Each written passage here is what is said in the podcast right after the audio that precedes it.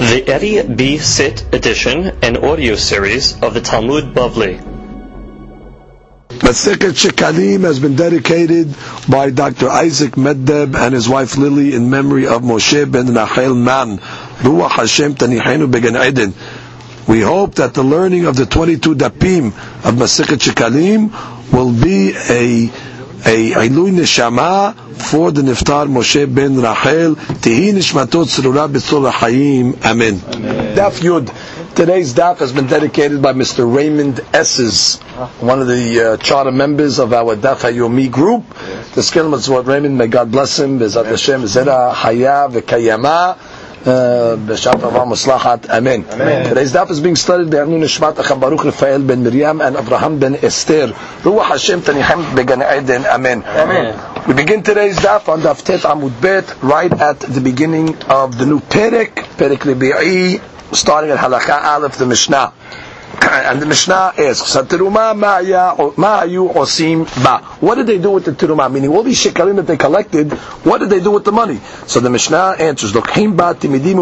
First of all, they brought with the money's korban tamid. That was brought every day, Tamid Shel Shah and Tamid Shel Ben Arbaim, as well as the Musaf of Shabbat, Rosh Chodesh, and Yamim Tovim, Viniskehem, and the wine that was poured on the Mizbeah as well. Ha-Omer, Omer was a korban that was brought on the second day of Pesach from the first cutting of the barley in the field, and of course it was ground into flour, was made into a minha, some of it was put on the Mizbeah, and the shirayim of the Omer was eaten by the Kohanim. Uh, Shtei was the uh, loaves of bread that were brought on the holiday of Shavuot. That also came from public funding from the Shekalim. Velechem panim, that is the showbread that were on the table uh, from week to week. They would change it Shabbat to Shabbat. The Kohanim would eat the lechem hapanim. Vechol korbenot hasibur. For that matter, all korbenot hasibur would be included. Now, some say that might be including the ketoret as well, and the melach, the salt that was also used to put on all the korbanot. Shomre sifihin b'shevi'it. They used to have watchmen during the Shemitah year watching the growths that grew during the Shemitah.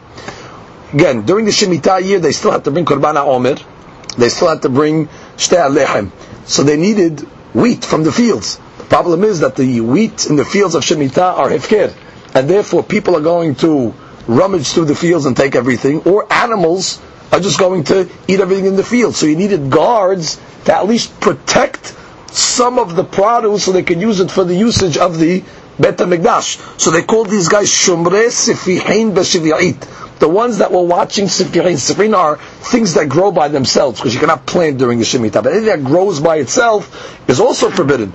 But you were able to use it for the Bet HaMikdash purposes for Omer and Shtei. So therefore you had guards watching the um, the Sifirim. Actually, according to most of the Mepharshim, we were really watching them from animals. Because uh, human beings already would know that uh, they would have to keep away from these because they were designated for the Bet HaMikdash. Notlim sekaram trumat alishka. In any event, they get paid for doing their service from the uh, alishka from the shekalim that they collected. Rabbi Yosef Omer, afarotze mitnadev shomer hinam. So Rabbi Yosef says that the watchman can even do it as a service, meaning shomer hinam, not to get paid. Now, what's the of Rabbi Yosef? Why is he allowed him to do it for free? The hadush is like this: by allowing him to do it for free, there's a chance that now, by him standing there, he is going to acquire the uh, growths in that field because he's not getting paid to watch for Higdish. He's doing it on his own uh, volunteer service. So therefore, the concern would be what? That let's say the wheat now belongs to him because since he's standing there looking at it, so he makes an acquisition. Now the Yosef's Hadush is that when he gives it over to the Bet HaMikdash, you could assume that he gives it over wholeheartedly. Because again, these have to come from Sibur. It cannot come from Yahid. So the Hadush of Rabbi Yosef is that even if he's doing it for free, and by thereby he'll be caused, let's say, to own it first and then give it over to the Bet HaMikdash, it's still okay, because we assume he gave it over wholeheartedly l'shem sibur. Amru lo, afata omer, she'en ba'in ela sibur. So the rabbis came along and said, what do you mean, Rabbi Yosef, you agree it has to come from Sibur, and therefore, how could you allow him to be a Shomer Hanam? We don't trust that he's going to give it over wholeheartedly, and therefore it's going to be a problem. But by making him a Shomer Sachar, by paying him, so now already he's working for Egdesh. So therefore he cannot make a personal acquisition on these. So whatever he's taking, it's really as, on the as a Shaliach for Egdesh. So therefore, uh, that's the way the rabbis say. He rabbis say he must be a Shomer Sachar, meaning get paid, whereas Rabbi says he even could be a Shomer Hinam. Let's read the Taklin Hatin quickly on this Mishnah. Uh, it's on the uh, three lines on the bottom. Hatiruma ma ayu osin. Kol ma shetarmu mahalishka. Whatever they collected from the lishka. Those are the growths that grow in the Shemitah by themselves. From whatever seeds they left in the field, or whatever wheat that they left in the field and they gave payment to a watchman, in order to make sure that the animals don't trespass and ruin all the wheat. Mm-hmm. Because these items can only come from the new crop. And therefore, you can use last year's crops, you have no problem. But these have to come from the new crop. So therefore, you need to preserve some of the new crop for these two types of korbanot. And it has to come from Israel as well. They couldn't import the wheat from Chutz Well, sort of korbanu, and since this is for the, this is part of the korban, because there was a korban that was brought with the omer as well, and a korban that was brought with the ishtei alechem, dame. It's considered like a korban. Therefore, you can use the shekalim for this item, because shekalim generally are designated for korbanot. These items are considered sort of korban because they were brought with the korban, so therefore you can use the shekalim. Shomer chanam, the av shekana otam even though he was koneh, the wheat in the field when he was watching them for free. Savar the korban yachid mishtane l'shel sibur. Rabbi Yosef says that a korban yachid can change into a korban sibur just by giving it over wholeheartedly. Af atak, כלומר, אי אתה מודד באים לשל סיבור, וכי אגב דשמרם חינם זכה בהם, נמסר שאינם באים לשל סיבור. דסביר לה דאין קורבן יחיד משתנה לשל סיבור, ושיטתם משיבהו. Which is rabbis were answering according to their shita. They were saying, what do you mean? Don't you hold that has to be given over to the sibur, and therefore once he personally owns it, he's not going to give it over maybe full-heartedly, and therefore you have a problem. So if the Achamim said that's to remain uh, um, uh, they must get paid. Now we begin the Gemara. The Gemara says.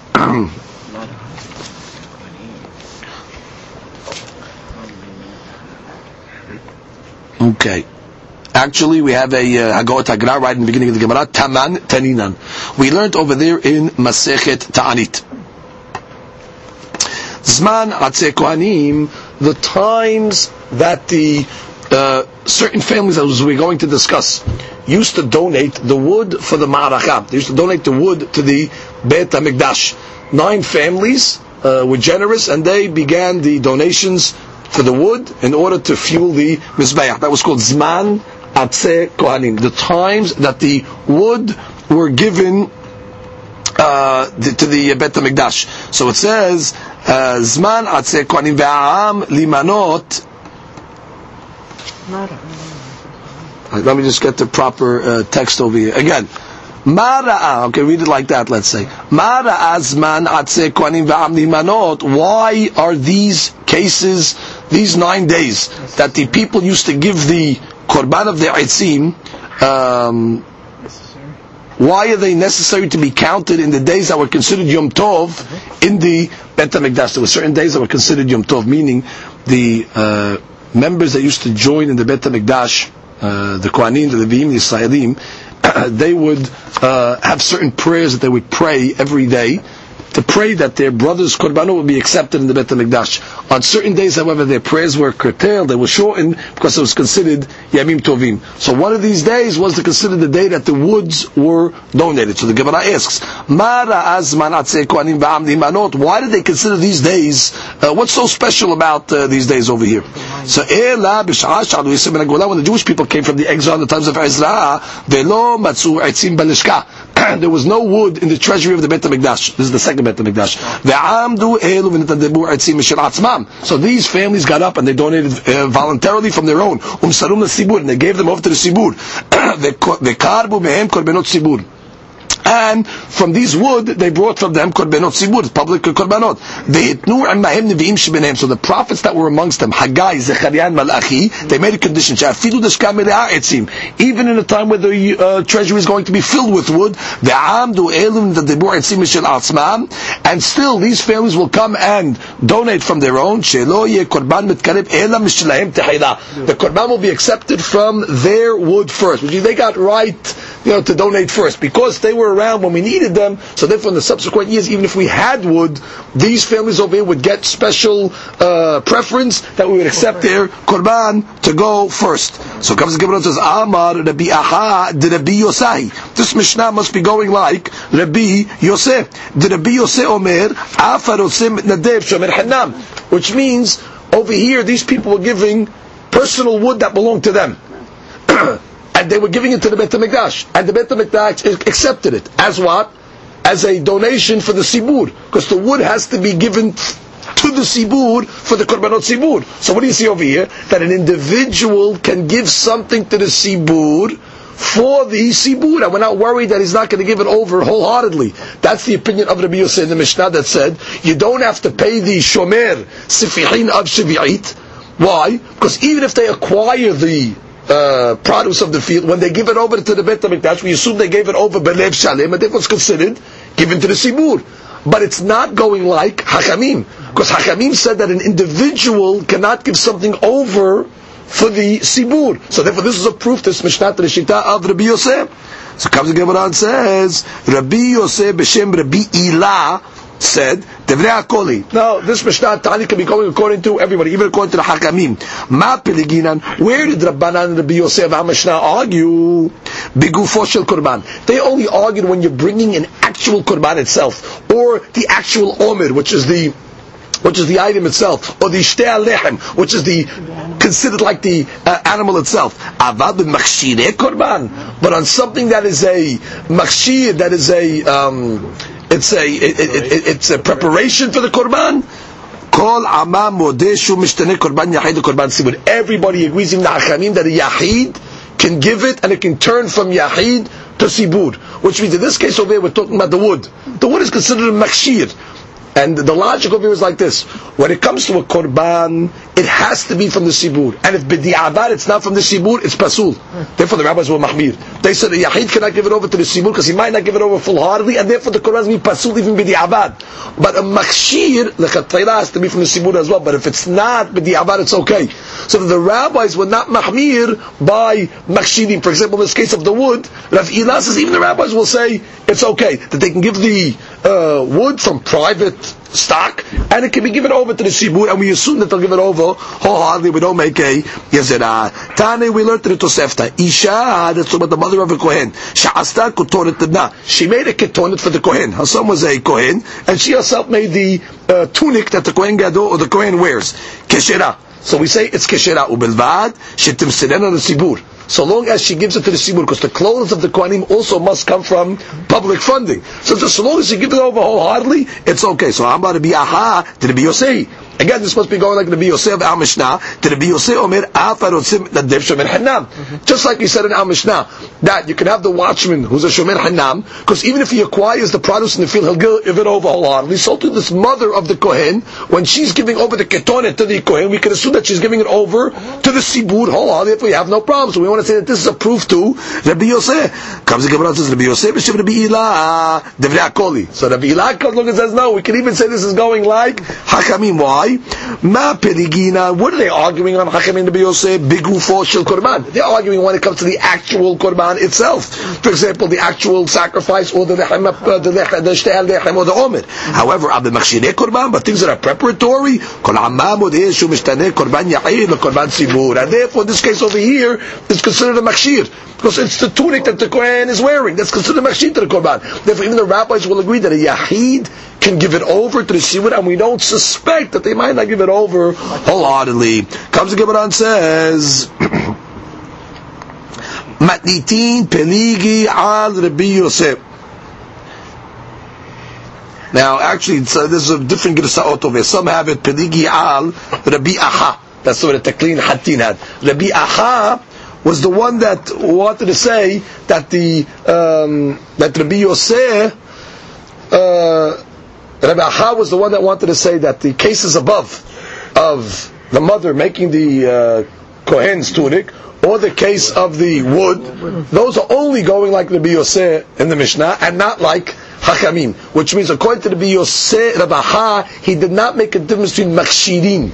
These Hakamim that are Osir, a Yahid, to give something, it's whether it's the actual Korban itself, or even if it's a Makshirim, rabbis don't make a difference. So the Gemara, according to the Girsa of the Taklin Hatin is, we have a statement that's Peligi al Rabbi Aha, that's arguing against Rabbi Aha. How? What's the statement? Otana Yamin, those days that we considered a Yom Tov, those were the days that they gave the would, we consider them a Yom Tov, as I explained to you, that the Anshe Ma'amad would cur- curtail their prayers because of, you know, the special uh, day that they brought the Korban, that was called Korban Ha'etzim. So on those days, no Hagim, Bishat Korban, these days applied during the times of the Bet HaMikdash, when they actually needed the wood, Vishelo Bishat Korban. And even after the Korban Bet HaMikdash, where there was no Bet HaMikdash, these days were still considered Yamim Tovim.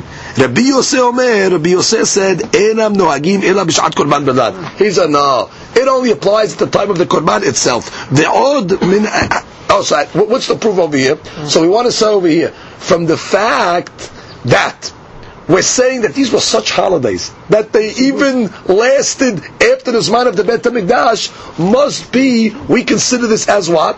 A Korban Sibur. And therefore this is a proof to uh, Rav, ah, Rav, uh, Rav Ilah that said that according to Hakamim, when they give over the wood for a, uh, even for the Makshirim, it's considered they're giving it over to the Sibur, and therefore we have no suspicion. Therefore, since it's considered like giving it over to the Sibur, that's why the rabbis went so far to say, we're going to make a holiday on this even after the Bet HaMikdash is not around anymore. Furthermore, the Ord bin Hadah. And furthermore, we have another proof Netanya, Amar bin Ezer ben Rabbi Tzadok, Anu Hayinu b'bnei San'ab ben Binyamin. So the rabbi said, we came from the family of San'ab ben Binyamin, that our day to donate the wood was on the tenth day of Av.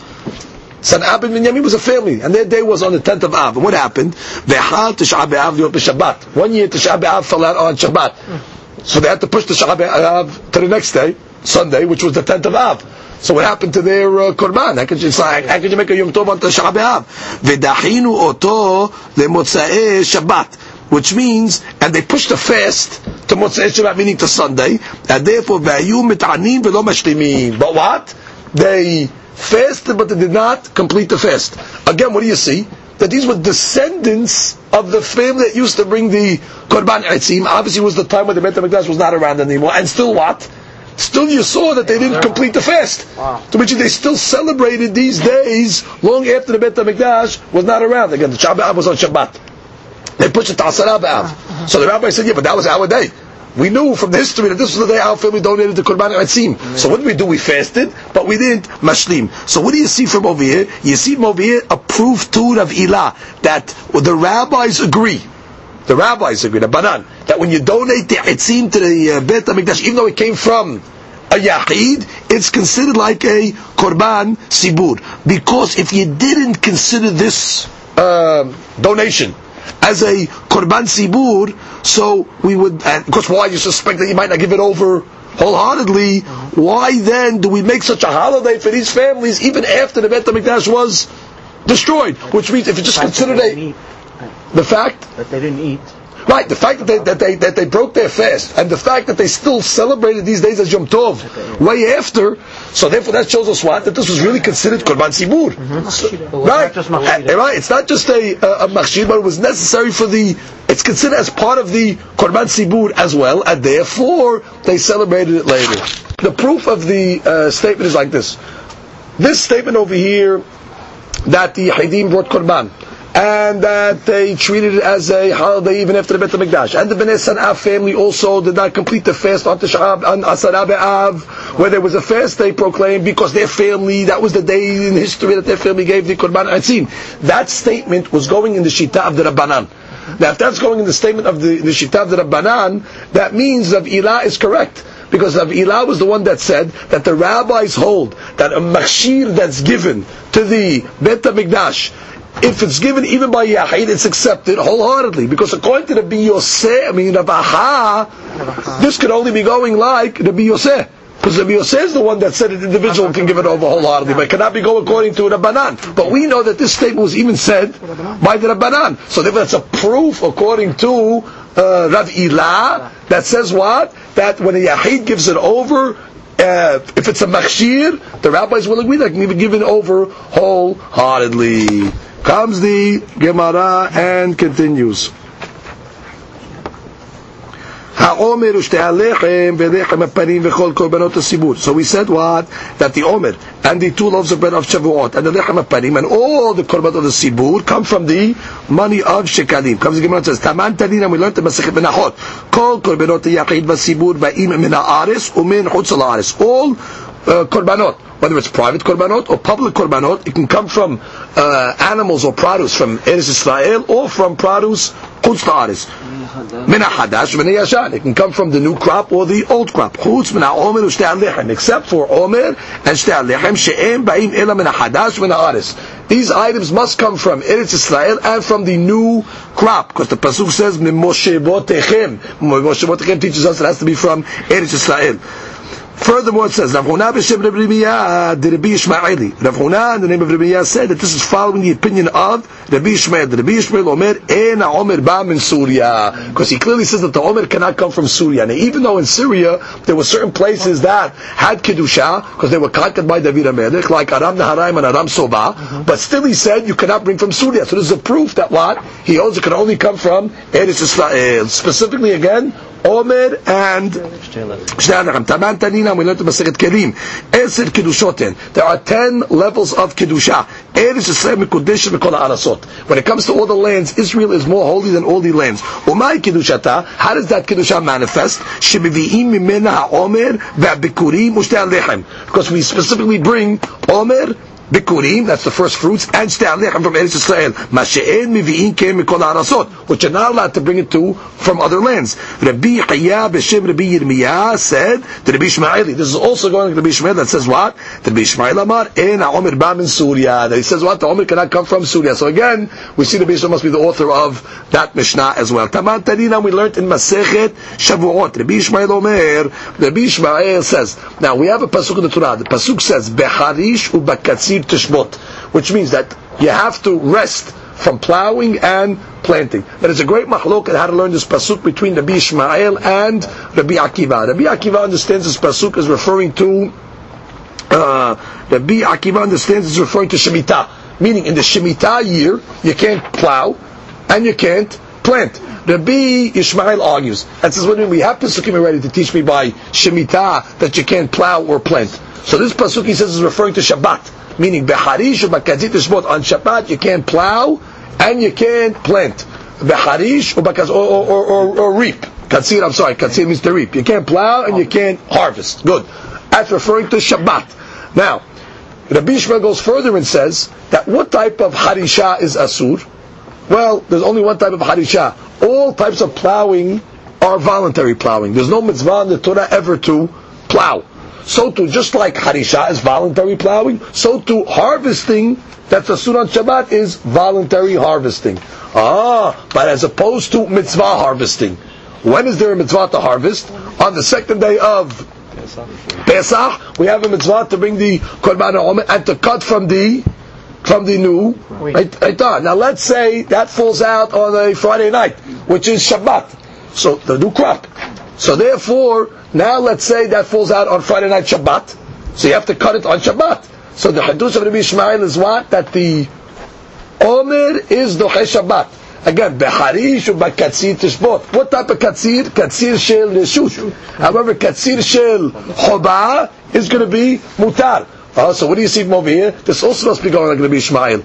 Because if you held that you're able to ex- import uh, and bring the Omer from Chutz La'ares, why would we tell you to be Mehalel Shabbat? Just bring the Omer from somewhere else. Ela must be what? That it's going like Rabbi Ishmael. And we'll see, why should you have to be Mehalel Shabbat?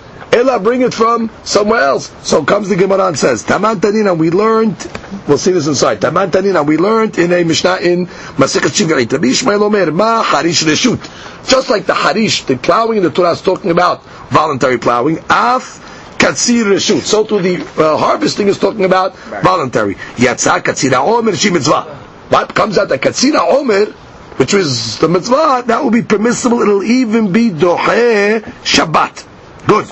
Rabbi Ishmael kedatin. Actually, Rabbi Ishmael is going according to his opinion. This is Rabbi Ishmael, by the way. So Rabbi Ishmael is consistent. Mm-hmm. Why? Rabbi Ishmael davar omer because he said that the omer cannot be brought from Surya. the damar yatzak katsira omer which is according to Rabbi Ishmael that said that the omer can only come from Eretz Israel. So therefore, what are we trying to say? Like this, just like the omer is dohe Shabbat, yeah. So the Yisrael will say the Omer is Dohe Shemitah, which means let's say now you're in the Shemitah year, all right? So the Yisrael is going to say normally you cannot harvest in the Shemitah year, but the Yisrael holds you can actually harvest in the Shemitah year the, uh, the, the, the wheat in order to bring it for the Korban. What do you see from over here? That it's Dohe Shemitah. Just like it's Dohe Shabbat, it will be Dohe Shemitah. That's the proof. Again, the proof again is Rabbi Yishmael holds what? No Yeah. Rabbi Yishmael have no choice. Which is in Shemitah, if you had an option to go to Chutz La'ar, it's beautiful. Go to Syria and get the uh, get the produce. Elahi must hold what? That since you cannot go to Syria, what do you got to do it in Eretz Israel? Now, if you do it in Eretz Israel, what do you mean? But you're breaking the rules of Shemitah.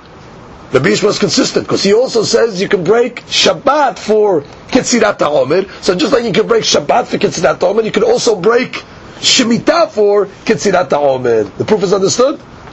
Which means just like Beharish Bakatsi teaches me that Yudohe Shabbat for Ketzira, so to Yudohe Shemitah for Ketzira, and that's obviously Rabbi Yishmael Shitato, because otherwise I tell you go to Syria, it's go to Syria, and you must hold that what? You can't go to Syria. Therefore you have no choice but to Behalil the Shemitah. Comes the Gemara and says, the amar, omer omer, shu mitzvah. Mantana, who was the author of the following statement?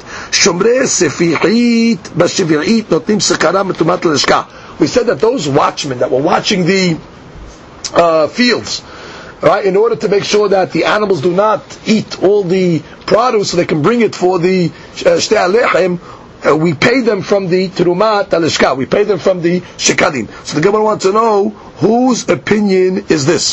So comes the Gemara says, Rabbi Ishmaeli. This must be following Rabbi Ishmael. Because again, why would we have to put guards? Just go get the uh, get the uh, from Syria.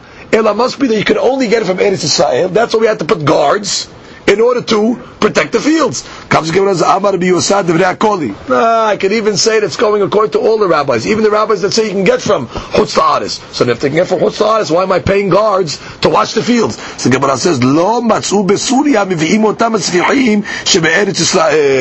Because just in case, it's an insurance, just in case you don't find Hita in Syria, so now at least we have a backup plan that we can have the guards that protected the fields of Eretz Yisrael. So therefore, the guards were placed according to everybody, even according to the shita of the that says you can take the produce from Chutz La'aretz. So it's a backup, exactly. Comes again and says. Hahen Omer, regarding the mitzvah of Omer, Mao Yizra Let's say there's no produce in Eretz Yisrael during the Shemitah. So we said that what? You put guards there, you reap it, it's not a problem. It's dohe. The question is, let's say there's nothing left. Could you even plant? Could you go so far to actually plant the um, uh, produce in Shemitah in order to use it for the Korban Omer? Which is how far did we go? Comes the Gemara says, Rabbi Chaya bar Ada ba'e kame Rabbi Mana. So he asked this question uh, in front of Rabbi Mana, which means he could not understand what's the question. How could you even ask that question? For sure you cannot plant. Why? What was his problem? Because we have a law like this. When you bring him in ha, the Kohen makes kimitza. Now he scoops up some of the flour and he puts it on the mizbeach, and then the rest of the minha is eaten. But the law is like this: the kimitzah is only kasher to put on the mizbeach if the shirayim are, if the leftovers are viable, if they're edible. But if the shirayim are not edible, the kimitzah is not viable, and therefore the mincha is not legitimate. So Rabbi Mana is asking, what's your question? We know that you can't eat produce of Shemitah, specifically produce that was planted in Shemitah. It's asur to eat it. So that means when they're going to make the kimitzah of this omer, automatically the shirayim are asur. So therefore the kimitzah is going to be asur as well. So what's the question? Vadai You cannot plant because even if you planted, your omer is not going to be good because the shirayim are not edible. Therefore, your kimitzah that you put on the mizbeach is not good. Therefore, what's the question? And how did he how did he how did he verbalize this question? He said like this. לא נמצא כקומץ על השיריים שאינם נאכלים. You're not going to have komets because the shirayim is not going to be considered eaten. אמר לה, נעשה כחמישה דברים שהם באים בטומאה ואין נאכלים בטומאה. If you remember, we learned in Masechet Pesachim that there are five types of korbanot that are brought בטומאה even though you cannot eat them because they are betumah. One classic example is Korban Pesach. The Korban Pesach was brought betumah, even though they didn't eat the Korban Pesach betumah, but they were yotzeh Korban Pesach, which means we learned the Pesachim. Hamisha, I'm reading you the Mishnah Pesachim. Hamisha devarim ba'im betumah, ven nechem ha'omer, u'shtei al-nechem, I, I, I will review what I said by Pesachim. Pesachim is the exception that it's brought betum'ah and it's eaten betum'ah because as we learned in Pesachim, the whole purpose of Korban Pesach is for eating. So Korban Pesach is the exception. But five other things are brought betum'ah even though you cannot eat betum'ah. One of the things we learned was Omer and Shtei Alechem. So therefore, no problem. The, the, the question's back, back, the question's back. Can you plant Ah, you're not going to be able to eat. So what? These are one of the five. This would be similar to a case of a shirayim that was betum'ah, and still the Gemara Pesachim says you can bring the komets. So not eating is like it's tameh, meaning it's not viable. So therefore, the komets still will be good. Therefore, the chaurat should be permissible. Now, the Gemara does not answer this question. It leaves it a question, but based on the logic, it should be acceptable because it shouldn't be worse than a uh, shirayim of omer that became tameh. That still we say the komets is legitimate. Comes the Gemara and says, we learned in the Mishnah. Okay, we learned in the Mishnah that we had these watchmen watching the produce in order to see to it that they'll have So they could plant lechatchila? no, no, they can't plant the chetayra. Oh, the question was, the question was, if they don't have can b'di'avad, can they plant? Right. So we don't know. So, No. So according to the logic, it's, even though the Gemara doesn't answer it, logic would dictate they can, because it's not going to be worse than if it became tameh, where we said it's brought betum'ah, even though you can't eat the shirayim. So even though I can't eat the shirayim here either, the komets will be legitimate. Now the Gemara is going to discuss the following issue, and I'll speak to you outside first. We have these watchmen. What was the purpose of these watchmen? You need new uh, produce for the Korban HaOmer. Mm. It's Shemitah. Animals are running wild in the field, eating everything. Mm. And the Omer has to come from the new crop. Mm. It's got to come from the new crop. So we got to make sure that there's at least some new crop to bring Omer. Very good. So we put these guys there to watch, and we got to pay them. The question is now going to be, how do you pay them? Why? Because normally, if you're going to pay them from the shekalim, the shekalim are kodesh. Now, whenever you make a transaction, the kedusha of the coins of uh, Ma'azit shekel have to go off onto something else. The coins become holin, and the kedusha goes to something else. For example, when they bought a korban, when they bought a korban, they bought a korban olah. They pay. The kedusha goes off the coin on the animal. The problem is, if they're going to take the shekalim and pay these workers, what, what is it going on? Work is is not a tangible. So how can they pay them with shekalim?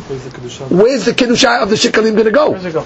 So therefore, the Gemara has to figure out a way. How do you pay these guys? Right. So what the Gemara is going to say is, no problem. We borrow money from the money changers. You let the money changers pay them up front for their work. Once the Korban HaOmer is cut and they're ready to bring it, at that point, what we do is uh, we pay back the money changers. The money of the shekel Produce. now goes on the Omer, goes to the Omer, and those shekalim now go to Hulid. The only problem the Gemara is going to say is that it's let's say they do work, uh, they're standing there watching the, the product for a long time. Whatever it, it costs, it's type of arbitrary, it costs $100, okay? So you have to give them $100. The only problem is, the omer itself is so small in shi'ur, it's, let's say its value in totality is $5. So technically, you can only redeem five dollars worth of shekalim.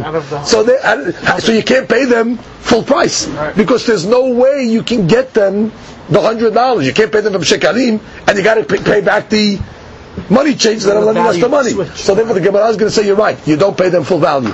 You just pay them the value of what the omer is. That's the maximum you can pay them, and that's what the Gemara says. Gemara says, "Ketzad hu oseh." How did they pay the uh, watchman. So it says, Notel ma'ot min shulchani. They would borrow money from the money changers, v'notel lakotzrim, v'lashomrim, ad shelo yikra ba'omer. They would pay the shomrim until the omer was actually brought. They wanted to give their money right away. Now, once the omer was brought, mevi ma'ot betrumat al-lishka, mehalilim alav. They bring money from the trumat al-lishka, and they transfer the kedusha, the money to the omer, and then the money is cholim. Now, Gemara says, the tabut ken. Is this legitimate? Which means they're going to get, they're not going to get full value of their work because the Omer, as, as the Taklin Hatin explains, the Omer was sifted in 13 different sifters. So by the time you got to the Shi'ud of the Omer, it was very minimal. And therefore, how are you going to have the amount of work, which is, let's say in our case, $100, going to be transferred to an Omer, which is much less? So the Gemara says, you're right. Rabbi Ahab, Rabbi Ba, which means, whatever you're going to give them, that's what they were getting paid from the beginning, based on what the final amount of the omer is going to be, which means, you're right, we do not pay them full value. Now the Gemara is going to say a similar case. Tana, Af Abanim. The guys that used to be in charge of the quarries of the stones, in order to build the walls around, let's say, the Beit HaMikdash, they also got paid from the Terumat HaLishka. So the Gemara says, how did you pay them? Notel ma'ot meshulchani. Again, you take regular unsanctified money from the money changes and you pay the workers. V'notel nachotzvin. You pay the quarriers and v'lesitatin, and the ones that were chiseling the rocks. Ad shelot al gabe adimos. Before the rocks were actually placed on the walls. However, once the rocks were placed on the walls, now you can transfer the shekalim to the rocks. And then what they do? They would take the money from the Trumat al the Kedusha would go on the rocks, now the money of the shekel is oh. huli, they can pay back the money changes. So the Gemara is, v'tabut ken? Same question. Is that good? Because bottom line, the value of the rock itself is not as much as the work, the value of the work that they paid. So how are you gonna, how are you gonna transfer the money of shekalim to pay the workers on something that is not as valuable as the work itself? But the first time you're paying them, you're paying them the value or just uh, no, the, no, the, you're borrowing money just to pay for the bottom line of the rock's value. That's what the Gemara's answer is. So that's the Gemara's question. The Gemara says, the Gemara says, "V'tabutkin." Is this is this legitimate? How, how can you pay them? How can you pay them full value? There's nowhere to, to, to, to transfer the kiddush of the coins. The Gemara says you're right. Rabbi Yosef bar Rabbi Bun b'Shem Shmuel kol. Whatever you're giving them, the workers, you're giving them based from the beginning, based on what the shoot of the rock is. Because you cannot pay them really for their actual workers. There's no way to get them the money. So you're right. If you work for the Bet Hamikdash, watching the fields or uh, Uh, making the stones, you're not getting paid full value. Halacha bet matnitin. The Mishnah begins para. para is referring to the para aduma. The Mishnah is going to tell us that the money that pays for the para aduma comes from the terumat halashka from mahasit shekel.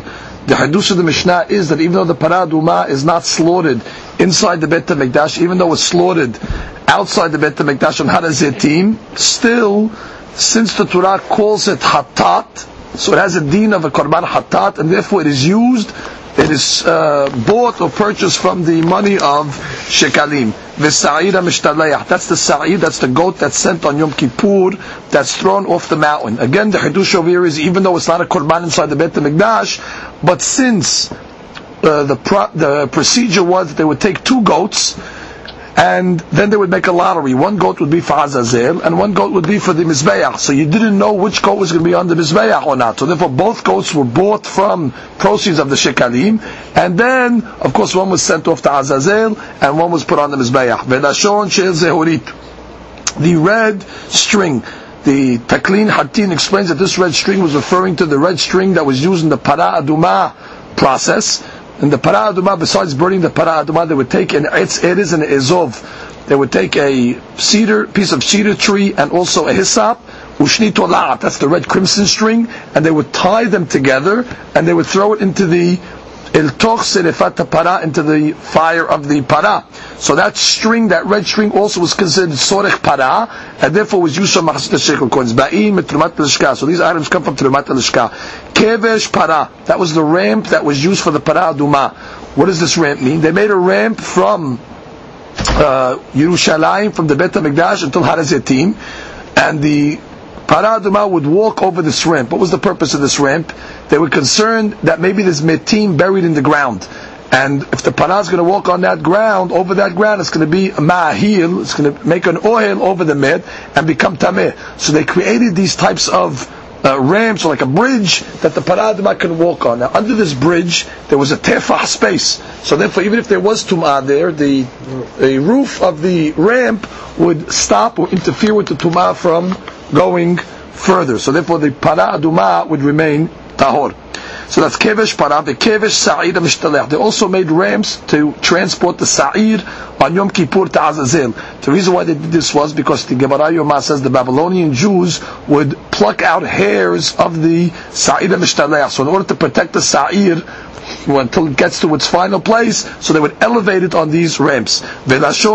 Kana. Furthermore, the red string that they placed between the horn of the Sa'id Mishtalayah, because the custom was they put a red string between his horns, and half that string they would put in the Bet HaMikdash. After the Sa'id was thrown down the mountain, the red string would turn white as a sign that the sins of the Jewish people were forgiven. The Amat Maim, that's referring to the uh, stream of water that ran through the area of the Bet HaMikdash. They used that to clean the Azara. The homot that would be the walls of the city of Migdolotea and its buildings. That would be all the needs of the city, meaning fixing the roads of the city for that matter, digging the cisterns and the wells for the water. This would come from the leftovers of the shekel, which means we learned in the previous Mishnah that they had a collection of the shekalim. After they collected the shekalim, after the first season, they would put a leather um, mat over the shekalim, and anything that was left underneath it in the box was considered shiare al So all these items that we just mentioned above come from the leftovers of the shekalim. Abbas Shaul Omer, Abbas Shaul said, Kevesh para kohanim gedolim osim atzman. He argues and says, regarding the ramp that was made for the para adumai, he says the kohanim gedolim themselves would pay from their own pocket. And the Gemara Mishnah continues, motar shiare lishka. The leftovers of the Shirei Lishka, meaning after they took the leftovers of the shekalim and bought all these items that we just mentioned above, let's say they still had leftover proceeds. So those leftover proceeds were called motar shiarei lishka. What do they do with them? They would buy wine, oil, and flour and they would resell it to people that were coming to the Bet HaMikdash that needed it for their menachot. V'asachar hekdesh, and the profit that they made would go to hekdesh. Divrei Rabbi. This would be the words of Rabbi Ishmael. Rabbi Akiva Omer. Rabbi Akiva said, "En mistakirin b'shen hekdesh." Rabbi Akiva says you do not do business with hekdesh. Why?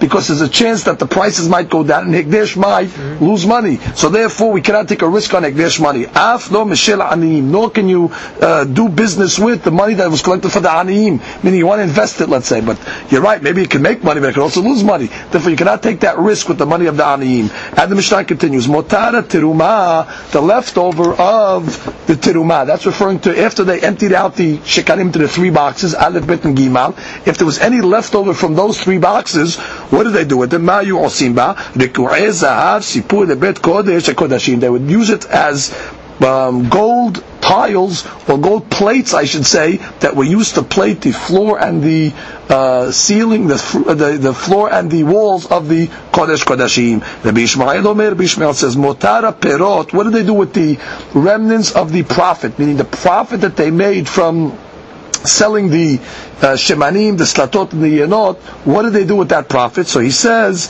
kayitz mizbeach. They would use it for kayitz. The word kayitz means dessert. Now, in this case, it means that they used to keep the mizbeach constantly uh, fueled with korbanot. So you would spend the money on korbanot for the mizbeach.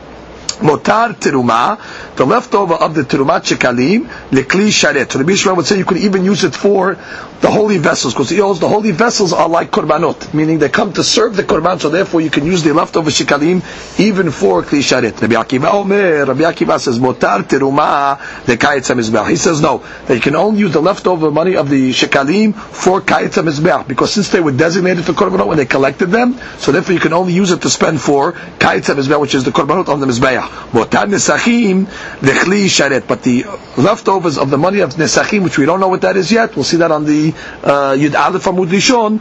Uh, we'll wait for that to explain it. That is that is used for kli sharet. Rabbi Hanina Segan Kohanim. Rabbi Hananya Segan Kohanim said.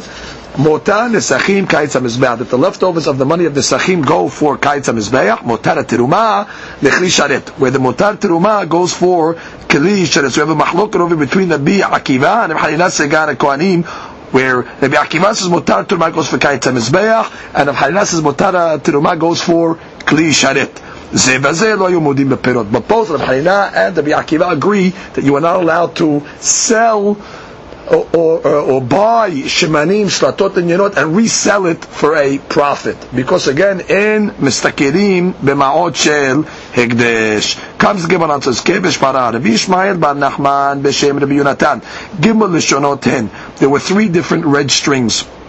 Shel Sa'ir, there was the one that was placed on the goat between its horns, Besela, it, its weight was a sela. A sela is two shekalim. That was its measure in weight. Shel Mitzorah, in the procedure to mitahed mitzorah, you also needed to take a piece of etz eres and ezov, and they would tie it b'shni tolaat, b'shekel, but its weight was half the weight of the uh, of the sa'id, which was only a shekel. Shel para, and the uh, string, the red string of the para dumaz was mentioned b'shtei selaim.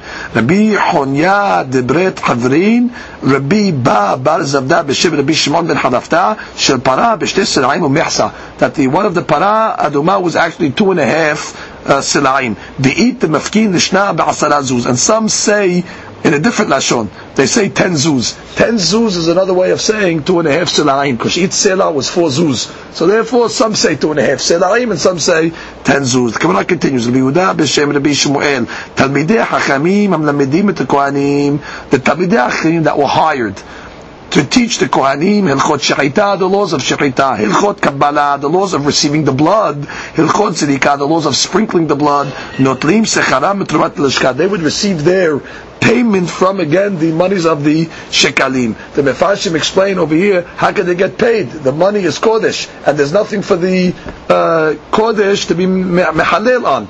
It's not like on the other case where we talked about the omer or we talked about the stones. Here, there's no product. It's just their teaching. So the Mefashim explained that lev bedin matne aleim. That Betin would make a stipulation on the coins that the kedusha would go off. It was done by Betin in order to pay the rabbis or the hachamim to teach the kohanim. Rabbi Yitzchak bar Rabbi Those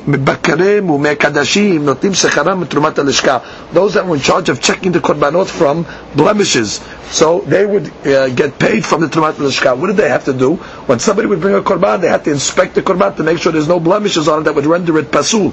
Now the reason why they didn't get paid by each individual person is because the hachamim were concerned about a trickery over here, where maybe the ones that are checking for the mumim will gouge the prices in order to give a kosher ruling, which means they'll extort money from the uh, people in order so that uh, they'll uh, be guaranteed a, uh, a kosher uh, ruling. So in order that they should limit the scams, so what they did was they said you get set price paid from the trumat talishka. Rabbi Aha, Rabbi Tanchum Bar Chaya B'Shem Rabbi Simlai, Magiheh Sefer Azara. The ones that were in charge of checking the Sefer Torah in the Azara. The Mefarshim explained that was the Sefer that was used in, to, to read on uh, Yom Kippur in the Azara. So they have to check it from time to time. So therefore, it was the Magia was paid from the money of the um, the shka.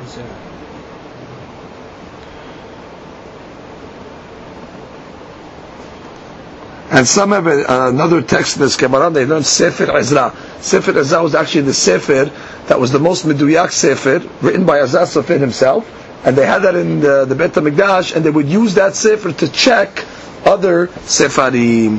Notnim Secharam Trumat. Were those that checked the Sefarim. They would get paid from the Trumat.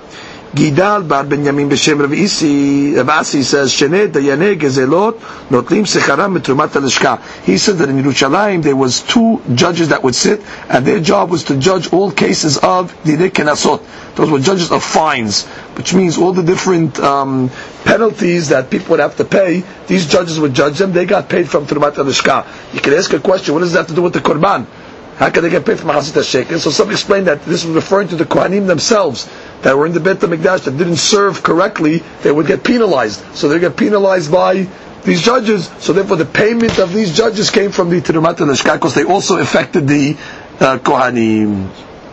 Shmuel Amar, Nashima Orgot Parochet, the ladies that wo- uh, weaved the parochet, the curtain that stood between the Kodesh and the Kodashim in the times of the second Bet HaMikdash, Notlim Secharam Elishka. They received their payment from the Tumat. Now let's review. In the times of the first Bet HaMikdash, there was actually a wall that was erected between the Kodesh, Kodesh and Kodesh Kodashim. In the second Bet HaMikdash, the ceiling of the Bet HaMikdash was 100 amot high, and therefore there was no way for them to put a uh, a wall that was only an amma wide on the bottom and 100 amot high on top. So therefore instead they made curtains. Now the Mefarshim explained they made two curtains. They put one curtain on one side and one curtain on the other side, and the amma in the middle, because they didn't know exactly that amma. They didn't know if it belongs to the kodesh or does it belong to the kodesh kodashim. So what they did was they just made two curtains with a space of an amma in between, and that was to separate between the kodesh and the kodesh and kodashim. So the question is these curtains that were made, who paid for them? So the Gemara says they were paid mitrumat halishka. Rabbi Hona Amar Mitumat Bedek Abayit. Hona says no, that was paid actually from the treasury, from the Bedek Abayit, from the maintenance fund of the Bet HaMikdash. Ma Pelig, what's the mahlokat over here between these two rabbis? Shemuel Avad La Korban. Shemuel looks at the curtains like a korban. Why? Because since the blood of the korban was sprinkled on these curtains, so therefore it's sorech korban, and therefore you pay from Trumat Elishka. Ravuna Abada Kibinyan. Ravuna says no, we look at it like a structure because line, since it came to re- replace the wall, and the wall originally was a permanent structure, so therefore the parochet also is considered a permanent structure. Therefore, as a din of binyan, therefore it comes from Bedek Abayit. Amar of Hiskiyah Tana Rabbi Yehuda uh, Gedgodot Haketoret v'chol korbanot asibur. The ketoret, which is the incense, the spices, and all korbanot sibur. Ba'im mitrumat alishka. So certainly they come from the trumat alishka. Mizbah hazahav, the mizbah hazahav, which is the golden mizbah, which is not attached to the ground. It was movable. It was metaltel. V'chol kli For that matter, all the holy vessels ba'im mimotan nesachim. They came from the money of the nesachim of the extra money of the wine. Mizbah ha'olah, Mizbah ha'olah was the Mizbah that they put the Korban olah, and it was permanent. It was built into the ground. It was non-movable. Va'echal, the echal is the chamber of the Bet HaMikdash. Va'azarot, azarot are actually the courtyards. Ba'im, now we have to change the text over there. That would be Milishkat Bedek Abayit. They came from the uh, treasury of the Bedek Abayit. Again, these items were all sturdy structures. What do they have in common? The Mizbah HaOlah was attached to the ground. It's considered, Mechobal HaKarka is considered binyan. They have the Hechal, the Azarot, these are all infrastructure. Therefore it was paid not from Shekali, but it was paid from the treasury of the Bet HaMikdash, the maintenance fund. Chutz the Azarot, but the different areas that were outside the Azarot, for example, Azat Nashim, the Hel, the, the bigger courtyard, the Chomat Ta'ir, the walls of the city and its buildings, Ba'in Milishkat, Mishiyare Lishkat, which means it came from the leftovers of the Mahasita Shekel. Comes the Gemara and says, but what do you mean? How can you say that? We learned Abnei Mizbeah, the stones of the Mizbeah, HaHechal, the Azarot, the Hechal and the Azarot, their stones, Mu'alim Ba'im, it's possible to make Me'ilah on these items, which means if somebody used them for their personal use, they transgress the Isud of Me'ilah. Now we know, we learned earlier that the money that was left over from Mahasita Shekel, there's no Me'ilah on that money. So therefore, how could it be that the things you bought with that money, it's shayach to be Mu'il? So the Gemara says, "V'chi yesh me'ilah b'shirayim." Is there me'ilah b'shirayim of the is the me'ilah with the shirayim of the teruma? So comes the Gemara and says, "Eh la can be meir." must be going like the Meir. The Rabbi Meir Amar Mu'alim b'shirayim. The Meir said you mu'al with the leftovers of the shekalim, and therefore whatever you buy with those leftovers also will be subject to me'ilah. Wait, klum Amar Rabbi Meir ela betoch shinato. Why did the Rabbi Meir say there's me'ilah on the leftover coins when you're still within the year of the collection of those shekalim? However, which is we're talking about after the year is over, which is after the year is up, even the Bimir agrees that there's no me'ilah on these coins, and therefore the Gemara's back to its question, how could you tell me that they they spent from the Shirah Lishka for the echalot and for the azarot and these things over here, when we know it says that there's me'ilah these items. Can't be. If it was spent from the shir elishka, there would not be me'ilah. So the Gemara leaves that in a question. Baruch Adonai Amen.